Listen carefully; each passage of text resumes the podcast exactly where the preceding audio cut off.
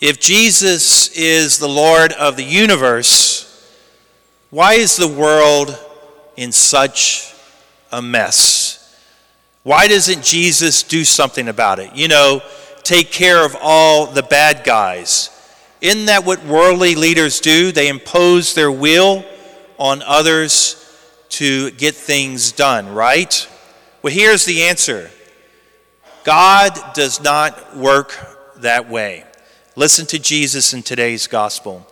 You know that those who are recognized as rulers over the Gentiles lord it over them, and their great ones make their authority over them felt. But it shall not be so among you. A new world was born in the death and resurrection of Jesus. God's kingdom broke into the wor- this world and it has not taken fully into effect. Here it is, everyone.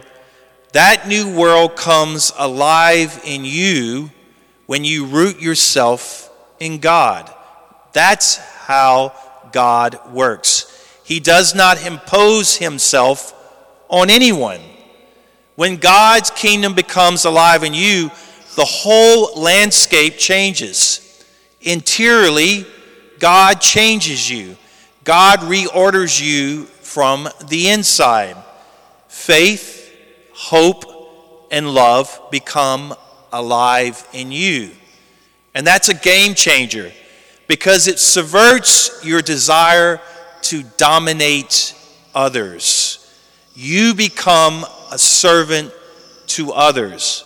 And in God's kingdom, which is going to last forever, to be great is to serve others, it's not to dominate others. That's how God works. So, what's the alternative? You're seeing it right now, everyone. The alternative is a dog eat dog world. It's a world where everyone and their ego is the center of the universe. And whatever threatens that ego becomes public enemy number one. And that's all being played out right now. It's worse than McCarthyism. Here it is. You don't agree with me? I'm going to cancel you.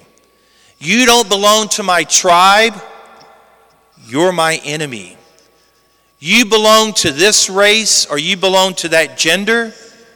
You're guilty and thus you need to be annihilated. You see it everywhere. You see it in marriages. That's why there's a 60% divorce rate. You see it in politics. Politicians, rather than serving this great country, are tearing each other down. Can you imagine what this country would be like if the politicians would actually serve the people of this great country? You see it in the church. There's so much fighting between quote unquote conservative Catholics versus progressive Catholics. Why don't we just be Catholic? Wouldn't we do such great work in this world if we all worked as one church?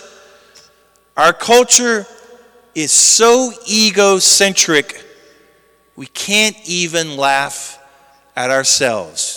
Isn't that right? Where are the Richard Pryors, the Jerry Seinfelds, the Dave Chappelles?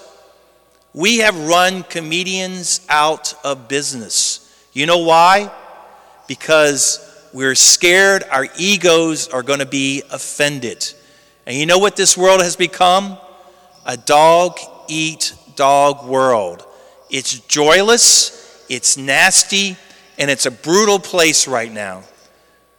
Jesus is Lord of this new universe. For a new world was born in his death and resurrection, but he will never, ever impose that new world on you. That's what dictators do. They impose their will on others.